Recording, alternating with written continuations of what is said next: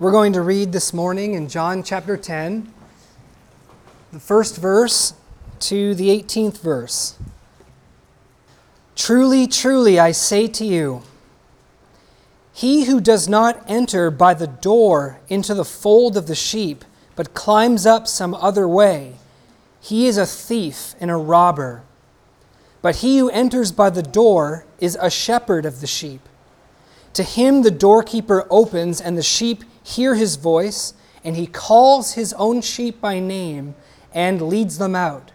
When he puts forth all his own, he goes ahead of them, and the sheep follow him because they know his voice. A stranger they simply will not follow, but will flee from him because they do not know the voice of strangers. This figure of speech Jesus spoke to them but they did not understand what those things were which he had been saying to them. So Jesus said to them again, Truly, truly, I say to you, I am the door of the sheep. All who came before me are thieves and robbers, but the sheep did not hear them. I am the door. If anyone enters through me, he will be saved and will go in and out and find pasture. The thief comes only to steal and kill and destroy. I have come that they may have life and have it abundantly. I am the good shepherd. The good shepherd lays down his life for the sheep. He who is a hired hand and not a shepherd, who is not the owner of the sheep, sees the wolf coming and leaves the sheep and flees, and the wolf snatches them and scatters them. He flees because he is a hired hand and is not concerned about the sheep. I am the good shepherd, and I know my own, and my own know me, even as the Father knows me, and I know the Father, and I lay down my life for the sheep. I have other sheep which are not of this fold. I must bring them also, and they will hear my voice, and they will become one flock with one shepherd. For this reason, the Father loves me, because I lay down my life so that I may take it again. No one has taken it away from me, but I lay it down on my own initiative. I have authority to lay it down, and I have authority to take it up again. This commandment I received from my Father. Let's pray together.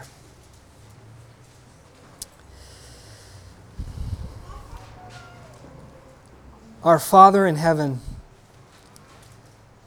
as we turn our attention to these holy words of, your, of our Lord and your Son, we pray that your name would be hallowed and honored, that you would open our eyes and expand our horizons and help us to see this morning afresh or anew the beauty of who you are, Lord. Father, please speak to us as your word is preached. Please communicate in that way that only you can and no human being can. Open our hearts and give us ears to hear. And Lord, I pray that you would encourage us this morning through your word and bring glory and honor to your name and help us, we pray in Jesus' name. Amen. One of the most pervasive and persistent comparisons that the Bible uses to describe human beings is one that we humans typically don't care to embrace the comparison of human beings to sheep. True or false? Throughout the Old Testament and the New Testament, human beings are, comp- are frequently compared to sheep. True or false? That's true. And to be sure, there are other things, noble things, that human beings are compared to as well, such as worms and vipers, right? Actually, humans have the distinct honor of being compared to God, don't we? Being made in his image. That is a distinct honor. But nevertheless, one of the most common and memorable comparisons in the Bible of human beings is to sheep, and we tend to not like it. And why do we tend to not like being compared to sheep? Well, sheep are weak, When you, when you think of strong animals, you don't think of sheep, right? Sheep are helpless, directionless, they're utterly dependent upon a shepherd. They cannot survive without a shepherd. If you put a sheep in the wild uh, and you expect that sheep to know what to do and know where to go, it's not going to happen. Now, if you put a leopard in the wild, right, that leopard will probably be able to carve a living out for itself. Right. If you put a sheep in the wild, another animal is going to carve a living out of, out of that sheep, right? We prefer strong, self sufficient, independent. We prefer to make our own way. I don't need somebody to tell me what to do and to show me the way and to lead me. I prefer to figure it out on my own, to lead myself, to choose my own adventure, right? Being compared to a sheep is a sting to our pride, but the true fact is, according to the Bible, and it is just a true fact if you're sensitive to reality, we really are like sheep, aren't we? Human beings really are weak. We really are helpless. We really need direction. We really need a shepherd. Now, I'm not saying in every area. I'm not saying like, you know, if you bring it to the level of uh, get it, putting gas in your car, you know, you're going to need someone to do that for you because you're so weak you can't do it. But you got to lift your eyes to see ultimate reality. We truly are weak and we don't know what we're doing here in life, do we? and we can't save ourselves and we can't help ourselves and we're directionless. We truly do need a shepherd in this life.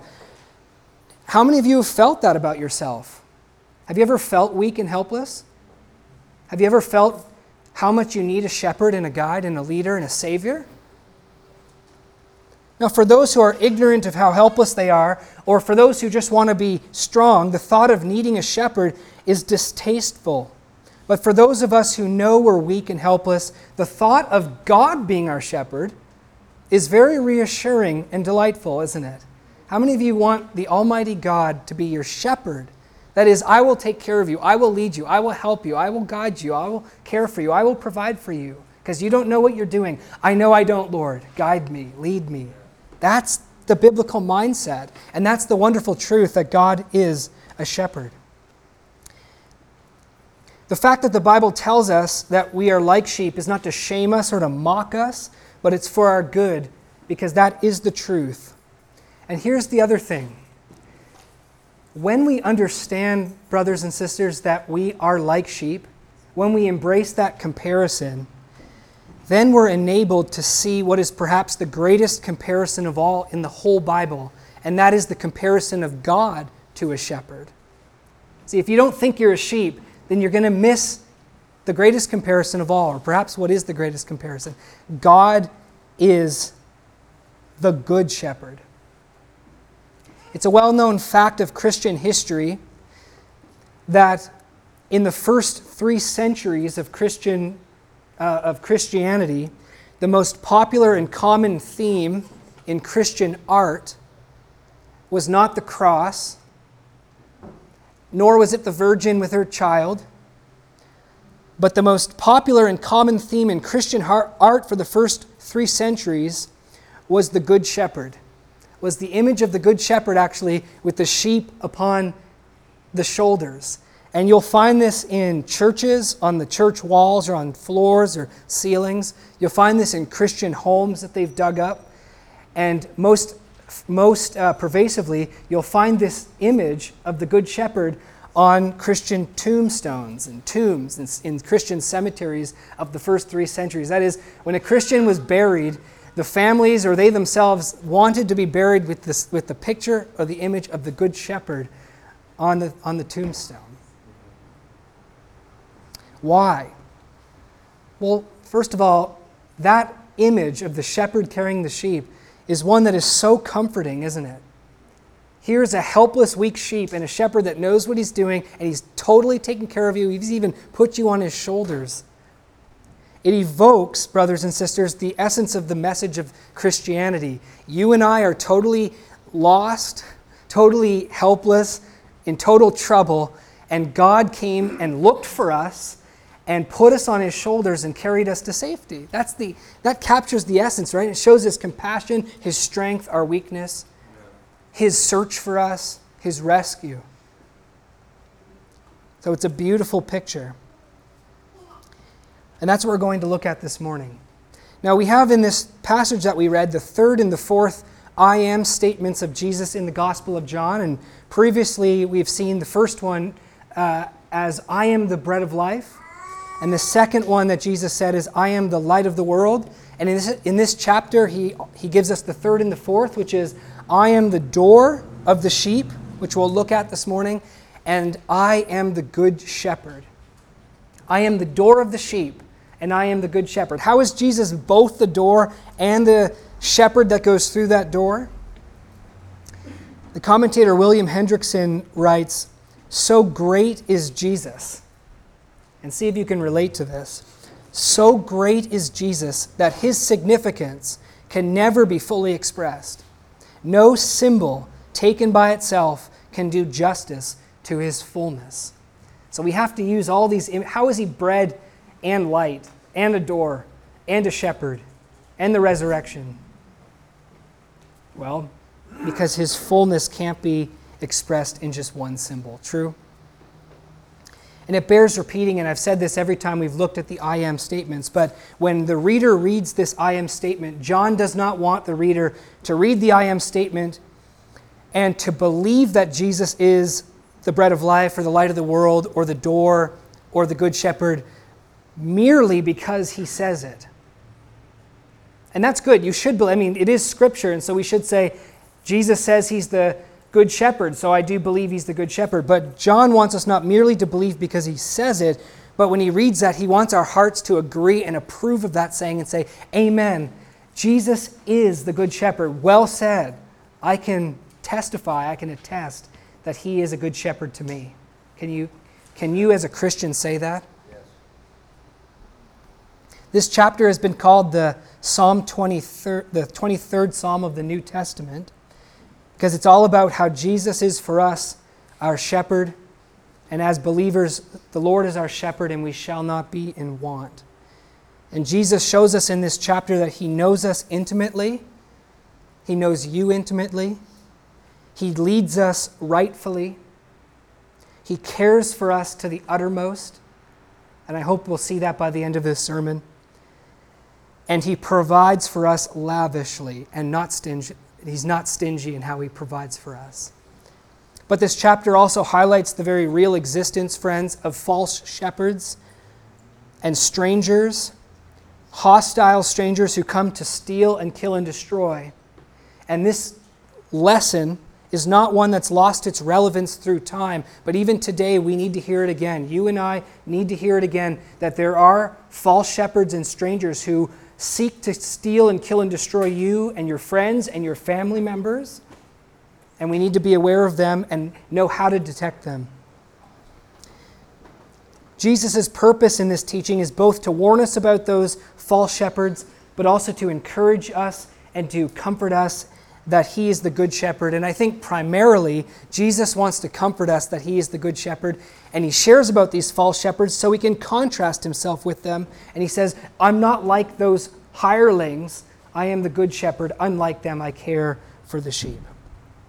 So we're going to look at this, this, uh, this passage in three sections. First of all, we'll talk about how Jesus is the door of the sheep. And then, secondly, how Jesus is the Good Shepherd. And then, thirdly, we'll finish with a short reflection on God the Father and the death of Christ. God the Father and the death of Christ. So, first of all, how is Jesus the door of the sheep? This is what he says about himself I am the door of the sheep. What does he mean? Well, the words that we encounter here in the 10th chapter continue uninterrupted from the 9th chapter. The context of this teaching is still the healing of the man who was born blind. And in the last chapter, Jesus just revealed himself to this man, and the man bowed down and worshiped him. And the Pharisees were watching this, and Jesus said, It was for judgment I came into this world, so that those who are blind might see, and those who see might become blind. And the Pharisees said, Are we blind too? And he said, If you were blind, you wouldn't have sin, but since you say you see, then your sin remains and your guilt remains. And he just continues right on to share with them this lesson about the good shepherd, false shepherds, strangers, hirelings. It's all connected with that context.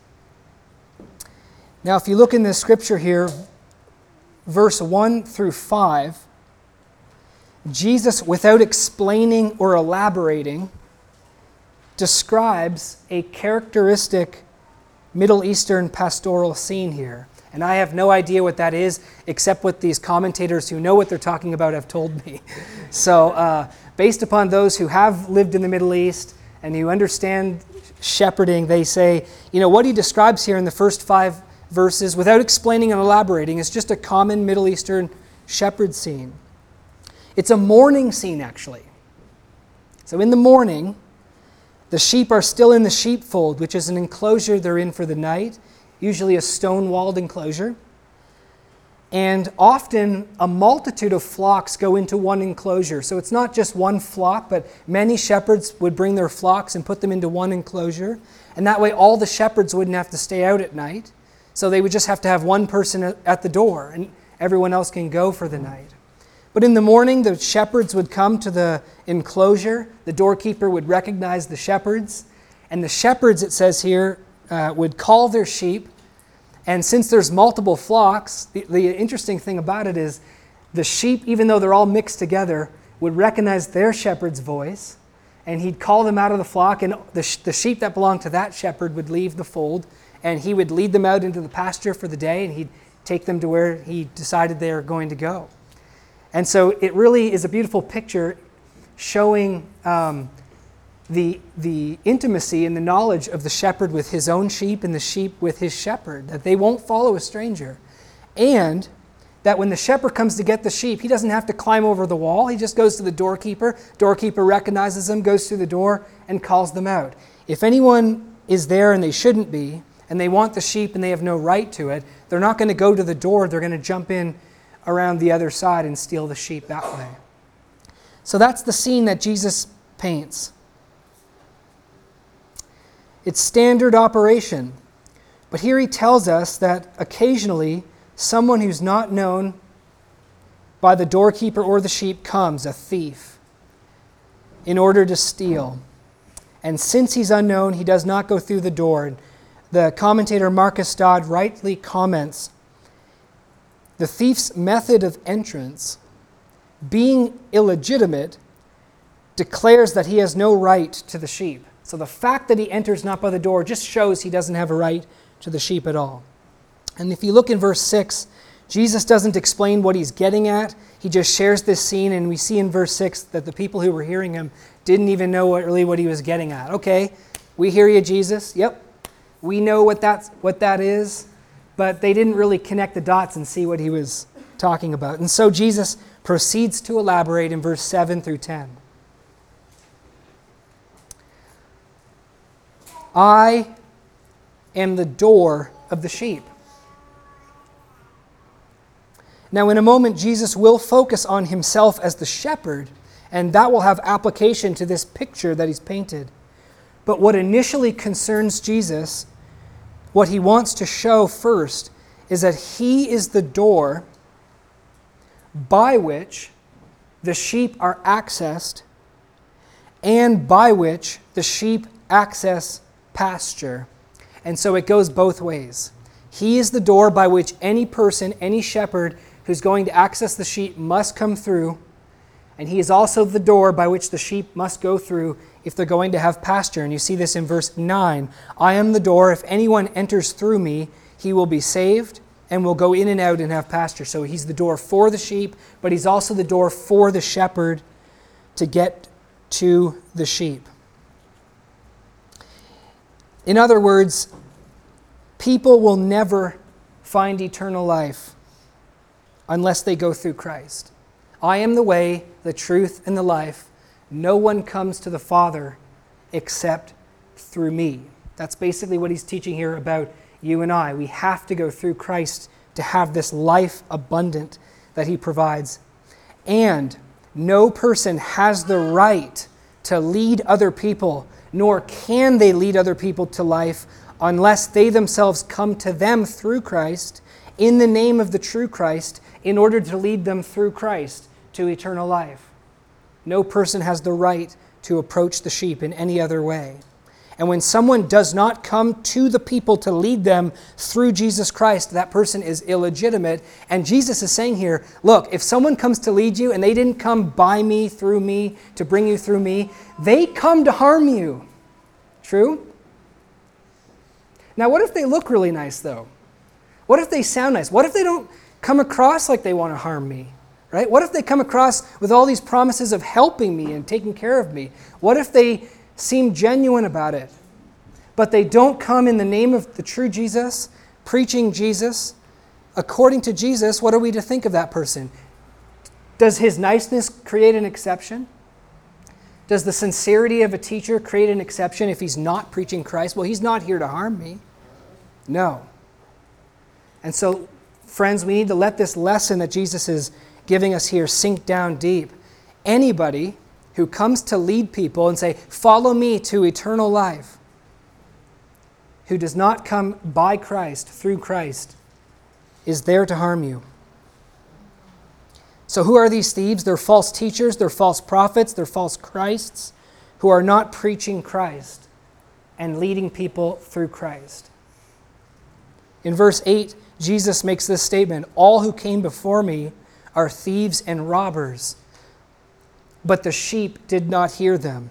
Now, when he says all that came before me, he's not referring to Moses, he's not referring to the prophets or John the Baptist. They, they came before Jesus, but I think what he's referring here specifically to is to f- specifically false messiahs or anybody who claims what Jesus ultimately claims.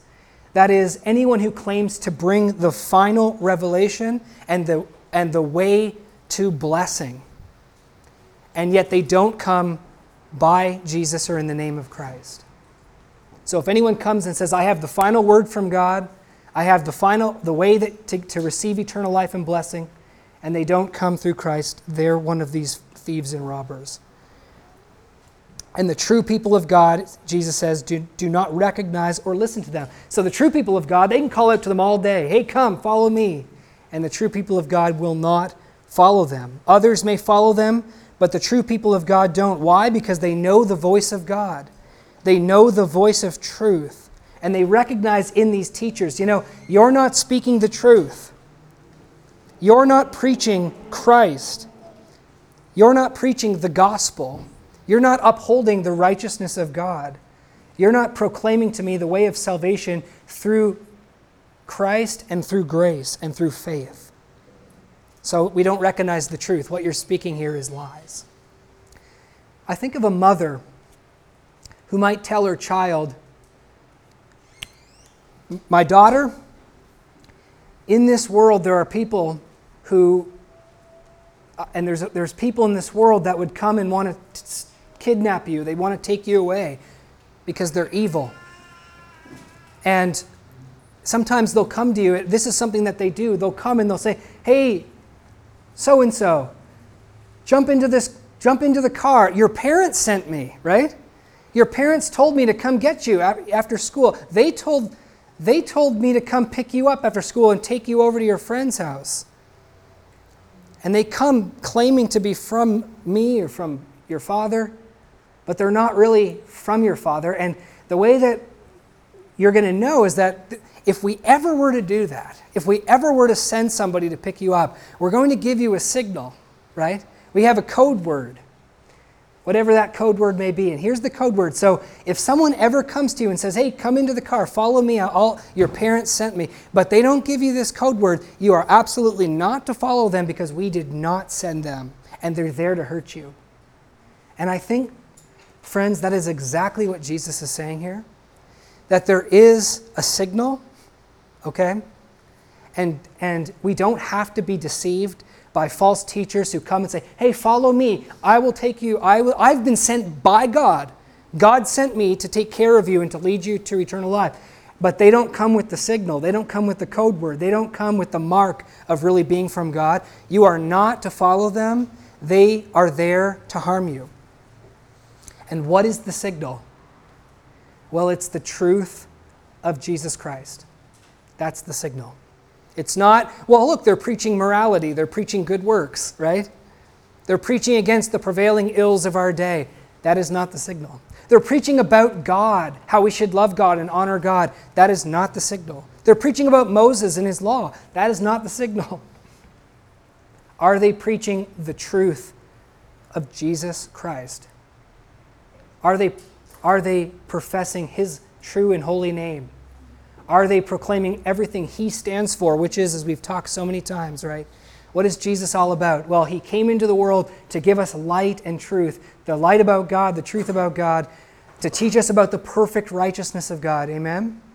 To, treat, to teach us that God is a God who requires righteousness as perfection right now, not later, not in eternity future, but He requires righteousness for you to be acceptable before Him, perfection. And none of us are that, right? We're all evil, and none of us can be that through our own efforts and through our own works. And so Jesus came to give us the righteousness we could never achieve on our own through His own death, and we receive that by grace through faith in His sacrifice. If someone doesn't come with the truth of righteousness and the truth of grace and the truth of Christ, then you know, oh, that they don't have the signal, the family signal. I'm not getting into their car. He's the door by which anyone who wants to lead the sheep must go through.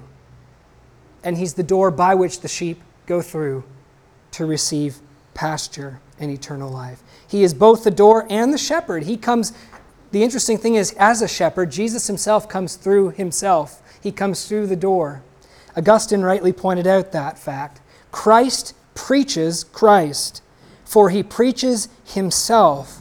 And so the shepherd enters in by himself, didn't he? Jesus came to lead us, and he proclaims himself, doesn't he? And he proclaims the truth of God. So, this is how Jesus is the door of the sheep. How is Jesus the good shepherd? Now, look with me at verse 11 we have the fourth great I am statement of Jesus. He's telling us about himself as the Son of God. He says here, I am the good shepherd. What does it mean that he's the good shepherd? Why does he put this predicate? Why does he put this adjective? Why does he put the word good with shepherd? Now, in English, the word good carries different meanings, doesn't it? Sometimes the word good carries a, some moral connotations. He was a good man. That's what the, uh, the Jewish people said of Cornelius to Peter. He is a good man. Or the Bible says, overcome evil with good. Or God sends his rain upon the evil and the good. And so the, the word good here has moral connotations, right? Have you ever told somebody, I am not a good person? As a Christian, I hope you have, right? you ever told yourself that when you looked in the mirror? I'm not a good person. There is no one good but one who is God. That is God, right?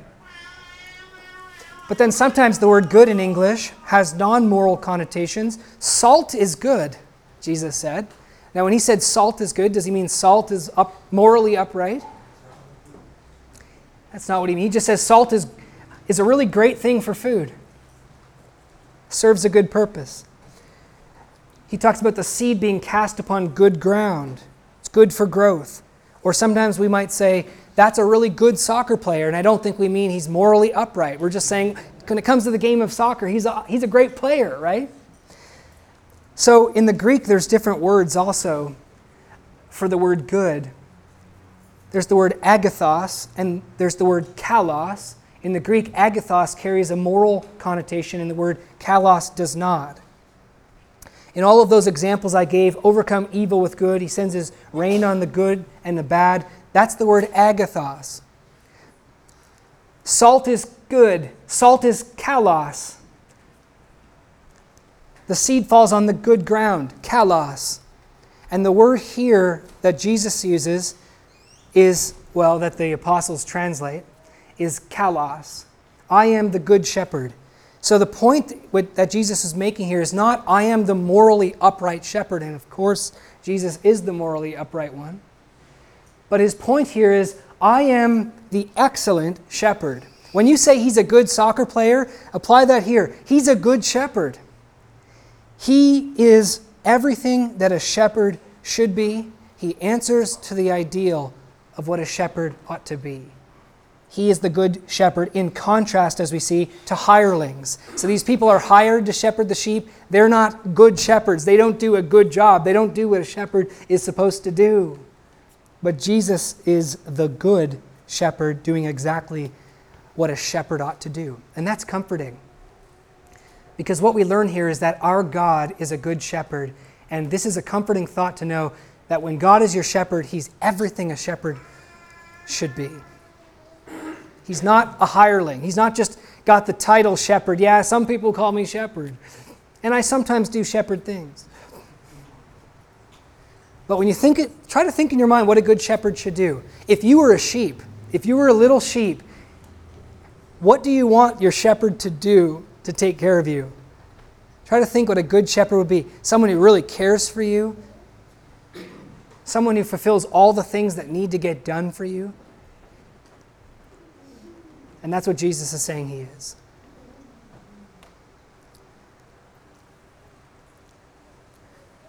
In verse 11, in the second part of verse 11, on to verse 15, Jesus shows us what, in the deepest way, makes him the best kind of shepherd.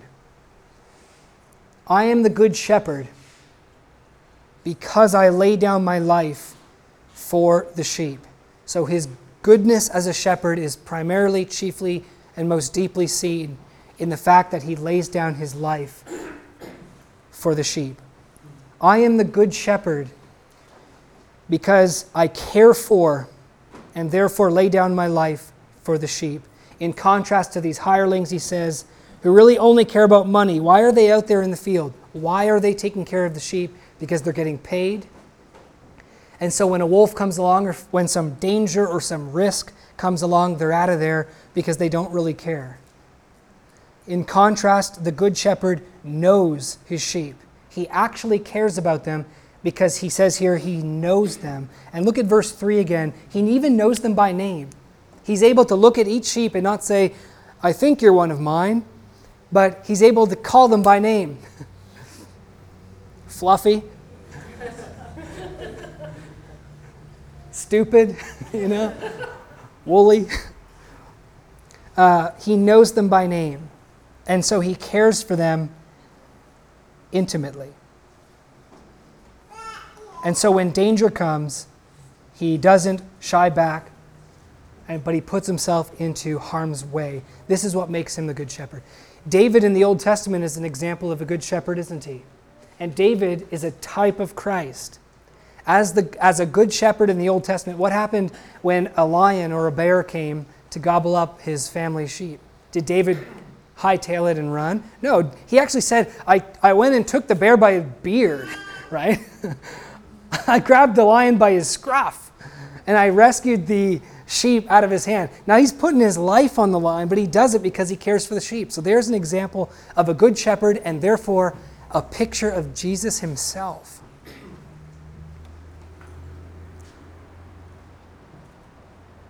It, it wasn't usual for shepherds to actually die for their sheep. To put themselves in harm's way, yes. To die, no. I don't think anyone would fault them for, for not, you know, dying in the line of duty and perfect, per, protecting the sheep.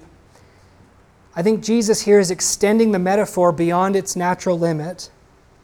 And he's speaking literally about his own love for his people and for his death for sinners. So, as a good shepherd does risk his life for the sheep and doesn't run, I am the good shepherd who actually lays down my life for the sheep. Now, let's think about this for a moment, brothers and sisters. Please think with me about his laying his life down for his sheep. It's true that hirelings, in this analogy, in this metaphor, correspond to the leaders in Israel who don't care about the people. And that's evident, evident by, the, by their dereliction of duty in the last chapter regarding the man who was born blind. They didn't love this man. They didn't care about this man. They didn't care about the truth. And so they didn't really care about the people they were supposed to be taking care of. And so we see them as hirelings in the last chapter. But on the other hand, we also need to recognize when we think about this text that the true nature of the danger that the sheep are in, according to Jesus, far exceeds anything that any human leader or human shepherd could have handled or could have managed or could have protected the sheep from. Let me say that again.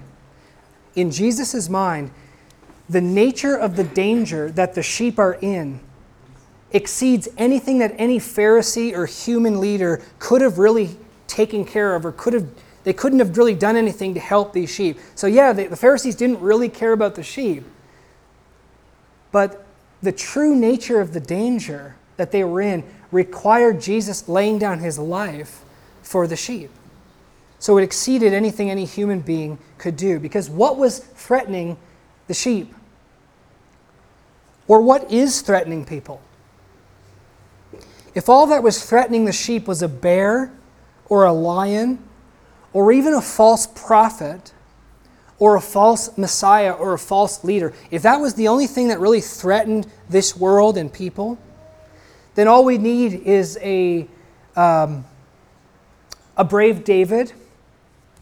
And any human being like David could have done that if they really cared for the sheep. Oh, look, some physical danger. Well, come on, brave David, step in and protect people, right? Or if all there was was false prophets and false messiahs, if that's the real danger, then all you need is a firm, caring elder or pastor to take care of you, to say, you know, don't go down that road. Let me warn you about this guy. Let me refute this error, this heretic. But, but friends, what we know and what was in Jesus' mind as he was thinking about his death for the sheep, and what we understand from the, the Bible in its entirety, is that what is actually threatening the sheep with destruction is nothing less than the justice of Almighty God. Amen? The justice of Almighty God is threatening people. True? The glory of Jesus' goodness in laying down his life to save the sheep. Uh, excuse me. The, the glory of Jesus' goodness is in laying down his life to save the sheep, according to the text, isn't it?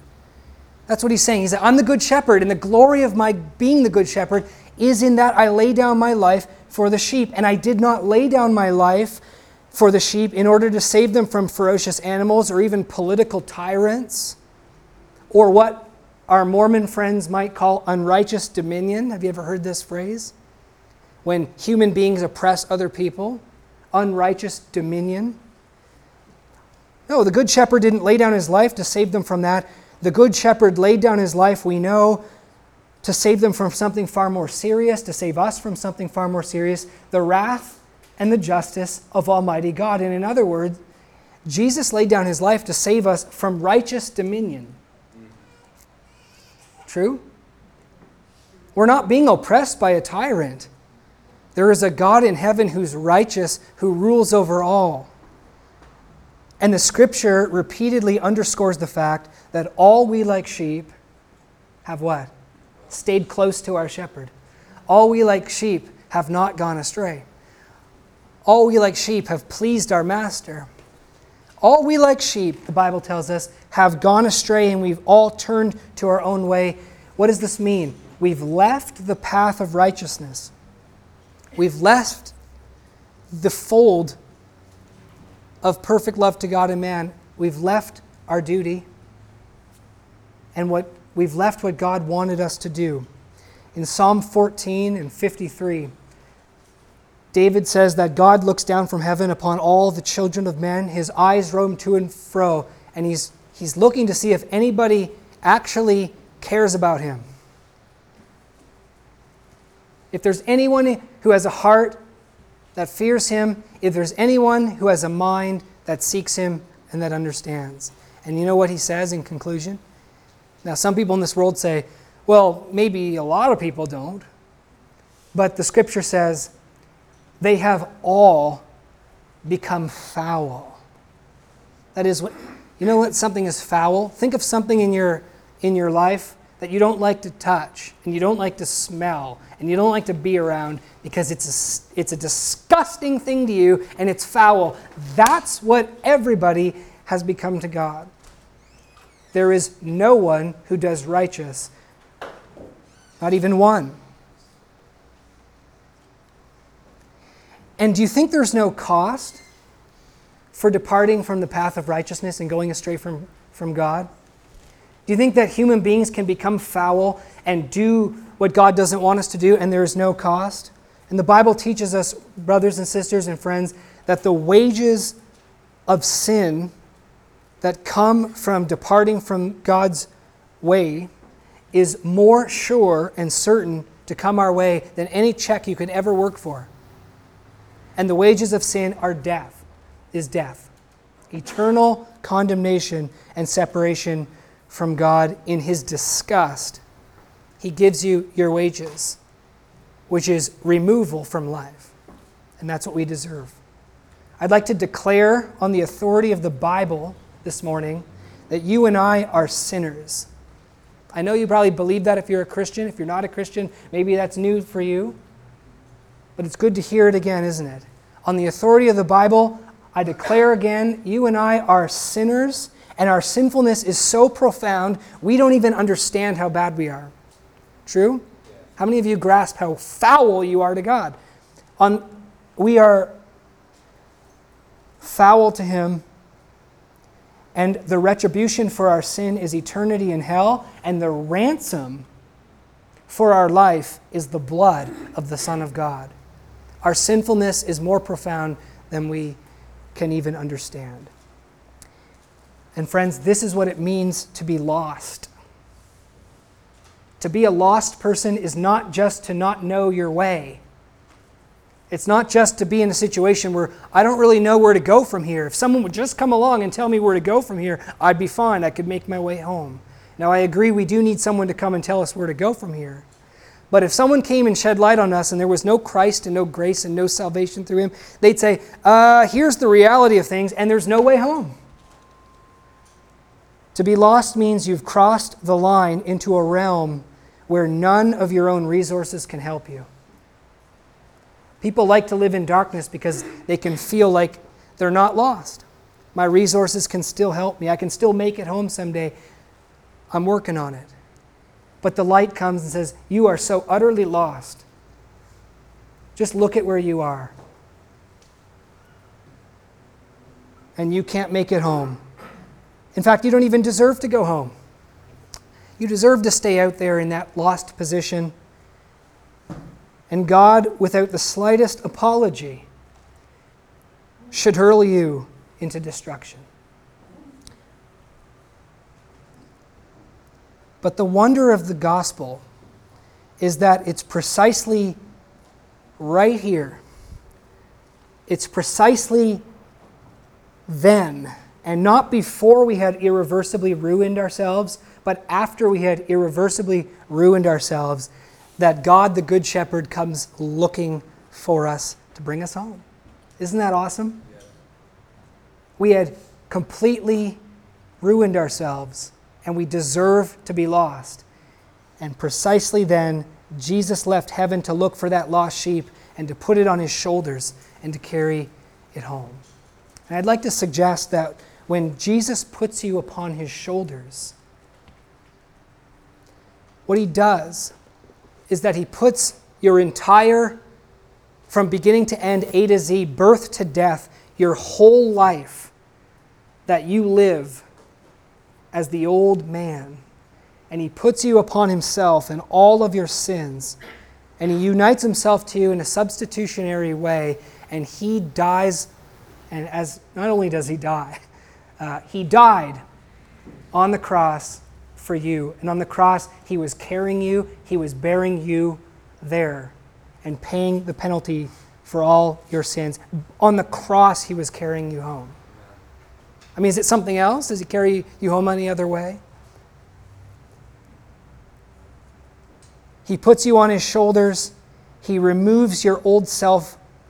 He removes your sin as far as the east is from the west. He says, I'll take that sheep's wages into myself so that that sheep will never have to. And he carries you through death into his resurrection, into his life, into his everlasting righteousness that has no stain and nor can be threatened by any stain. And he brings you into his sonship, and he seats you at the right hand of the Father in a perfect relationship with the Father in blessedness and in righteousness and in perfection, not because of anything you've done, but all because of his work on your behalf. That's where he carries you when he carries you home. He carries you to God. So it's a wondrous message and it's a wondrous, wondrous Savior. And I'd like you just to personalize that this morning because Jesus clearly wants us to personalize it. He says, I know my sheep, and my sheep know me. I call them by name. I came into the world to save them. I put you on my shoulder, and I bore your sins, and I brought you home, and you didn't deserve it. Why did I do that? Because I'm the good shepherd who cares for you, and I love you, and I love you personally, and I did that for you. Mohammed doesn't care for you. Joseph Smith doesn't care for you. Siddhartha Gautama doesn't care for you. Only Jesus cares for you. He's the only one who has and who would do something like that for you, my friends. True? Would Muhammad do something like that for you even if he could? No, he couldn't, though, but he wouldn't.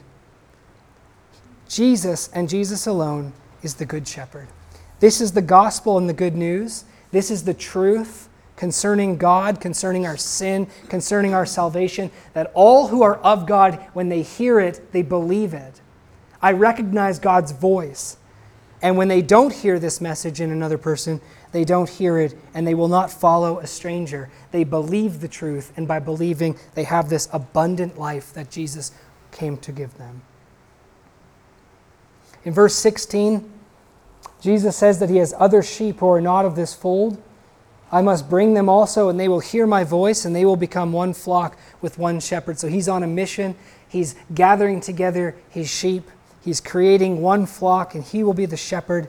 And um, what he means here by other sheep I have that are not of this fold is simply there are people that don't belong to the nation of Israel, the Gentiles abroad. I'm going to go and gather them as well into the fold. And they will hear, and there will be one flock and one shepherd of Jews and Gentiles who believe in me and who know me. So, what does it mean that Jesus is the good shepherd? Well, you and I are weak, we're helpless, we're utterly dependent, and we're lost. We can't do this on our own. We can't get back by our own resources.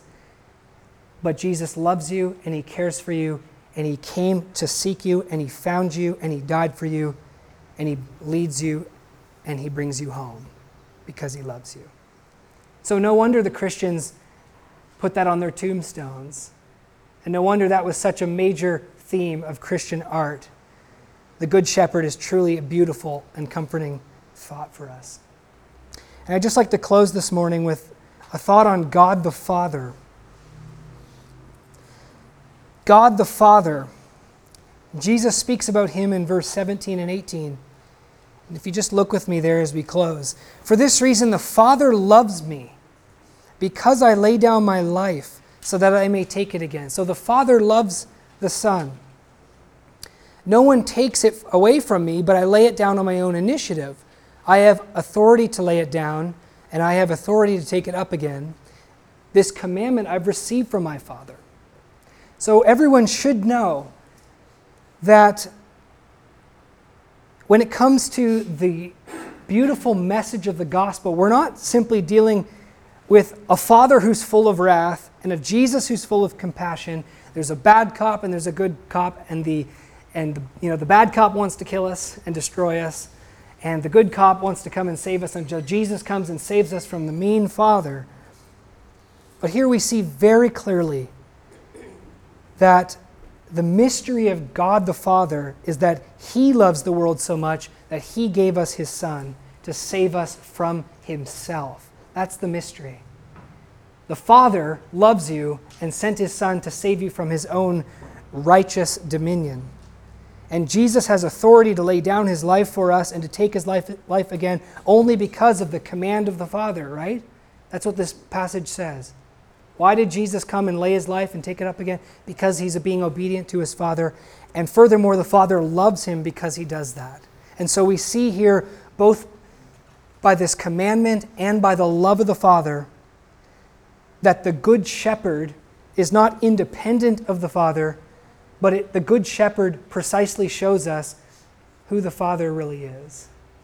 You see that in this passage? The Good Shepherd is not operating independent of the Father, it is the Good Shepherd that shows us the supreme revelation of the Father. By knowing the Good Shepherd, we know the Father. What is Jesus like? He's a Good Shepherd. What is the Father like?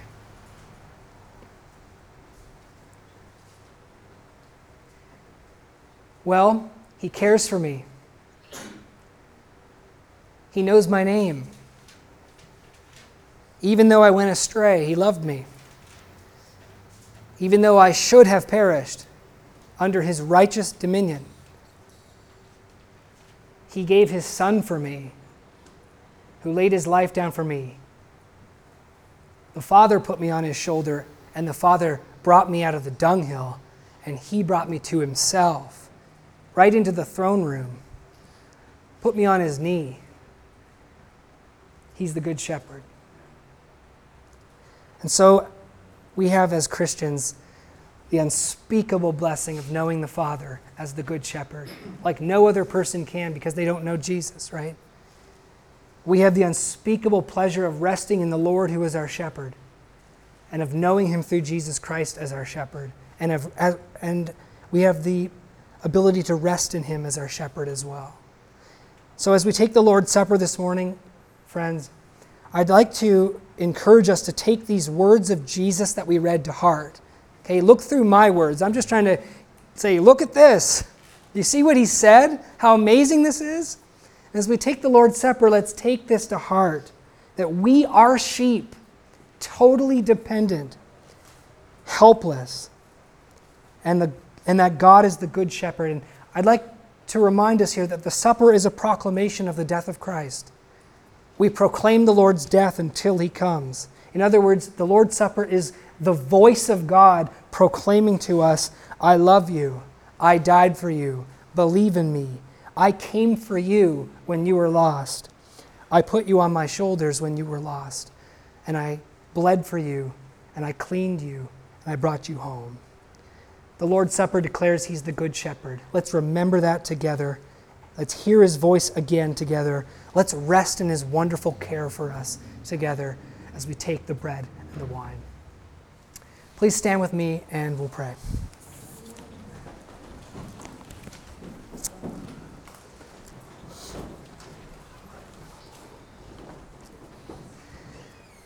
Lord, thank you this morning for the reminder of who we are and who you are it can be easy to forget that we are sheep. It can be easy to forget that we are helpless. Um, it can be easy too to forget, Lord, that we deserve to perish. But I pray, Lord, that uh, through the preaching of your word, that you'd take these words and you'd help us uh, today to remember the truth. And as we take the, the, the Lord's Supper this morning, Lord, as let us let us feel like sheep who just absolutely love our shepherd and all that he is for us and all that he does for us. All that you are for us, Lord, and all you have done.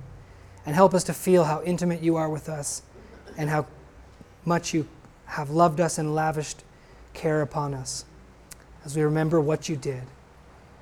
Thank you, Lord. In Jesus' name, amen.